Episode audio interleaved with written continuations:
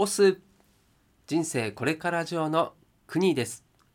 この番組では番外編として西野昭弘エンタメ研究所過去記事投稿を毎日配信しています。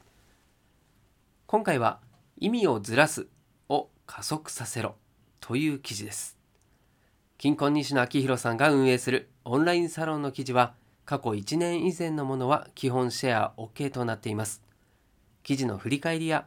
オンラインサロンではどんな記事が毎日投稿されているのか気になっている方に向けて配信をしています。では2020年5月26日投稿記事を朗読します。最後までお付き合いください。さて、今日は意味をずらすを加速させろという変なタイトルでお話をしたいと思います。変なタイトルですが、うまくやればサービス提供者全員が転用できる話だと思います。多分。意味をずらす。これはこれまで何度か話したことがありますが、僕は作品を自分の顧客の外側に届けるときに意味をずらす、意味を変えるという姑息な技を使います。意味変とか言ってます。例えば絵本「煙突町のプペル」は表紙カバーを取ると「煙突町のプペル」という日本語タイトルと西野昭弘という作者名が消え「プペル・オブ・チムニータウン」という英語タイトルだけが残る早朝になっています。外国の絵本風にしてインテリアとして機能するように設計しているわけですね。こうして読み物からインテリアに意味変するとなんと読みたいからプペルを買うの他に飾りたいからプペルを買うという新しい需要が生まれます。ついでに言っちゃうと絵本「煙突町のプペル」は2018年頃からギフトとして打ち出しています。読み物からギフトに意味変することで何か贈り物をしたいなと考える人の頭過去購入リストに滑り込むことができるわけですね。絵本が読み物からギフトになった時の強みは1人が5冊や10冊の購入かっこまとめ買いを検討してくれるようになること実際絵本「煙突町のプペル」はギフトとして打ち出してから売り上げが伸びました。野良美容室のケース。コロナちゃんが教習する中表参道の美容室野良さんはヘアカットやヘアカラーの前売り券を販売し新たな売り上げを作りました。かっこ僕も20枚ぐらい買っちゃった。この時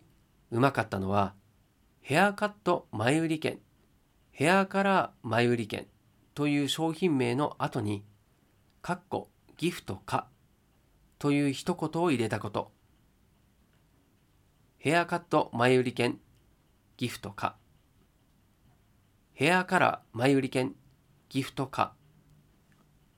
こうすることで購入者はそうかヘアカラーを送るという手もあるのかと考え始めるわけでこの瞬間美容室がギフトショップに意味変します。実際にまんまと僕は女友達や女性スタッフにヘアカラーやネイルを送っちゃったので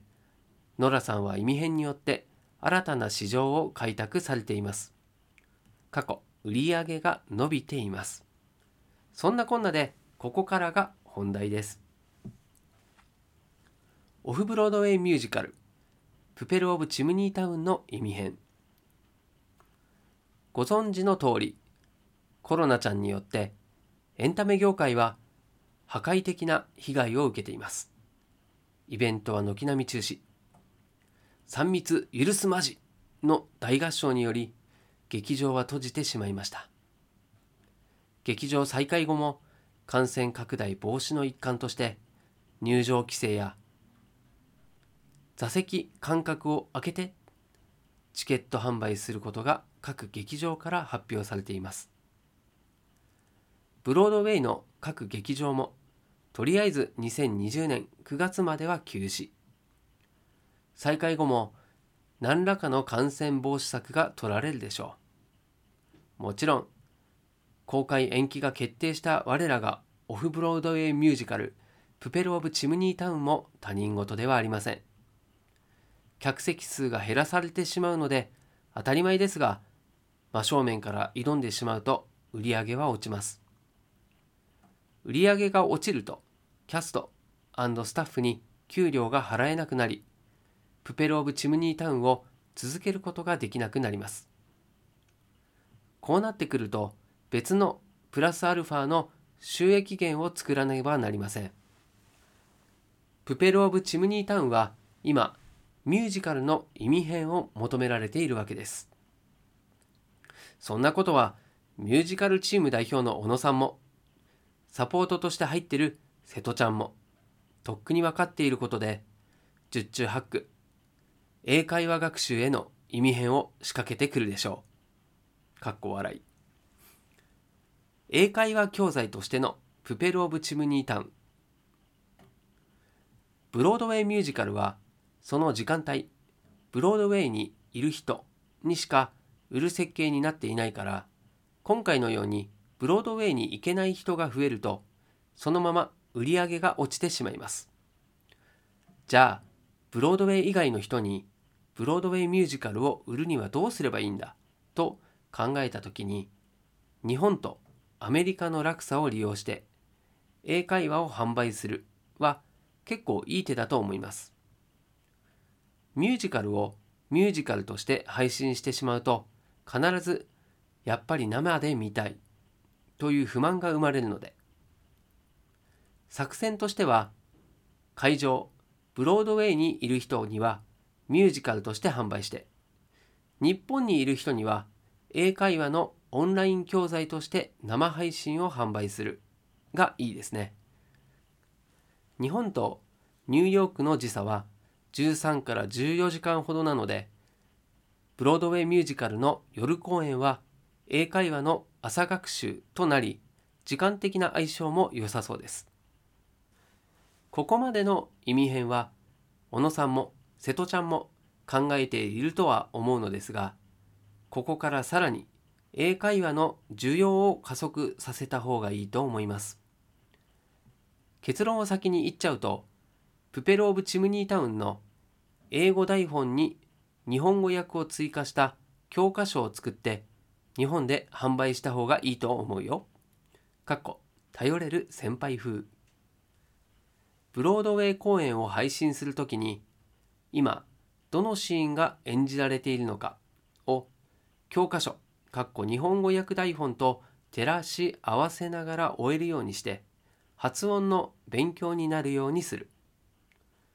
そうすることで、プペルとミュージカルに興味がない人に、オフブロードウェイミュージカル、プペル・オブ・チムニータウンを販売できるので、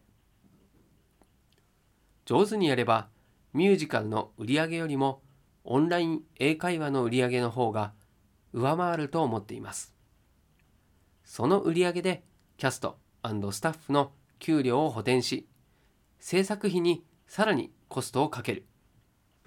これは英語圏の人には打てない手で英語コンプレックスがある日本人に最も有効な手なので教科書作りはクラファンなどでとっとと開始した方がいいと思います。そんなことをしたらストーリーがバレちゃうのでは？と心配される方がいらっしゃるかもしれませんが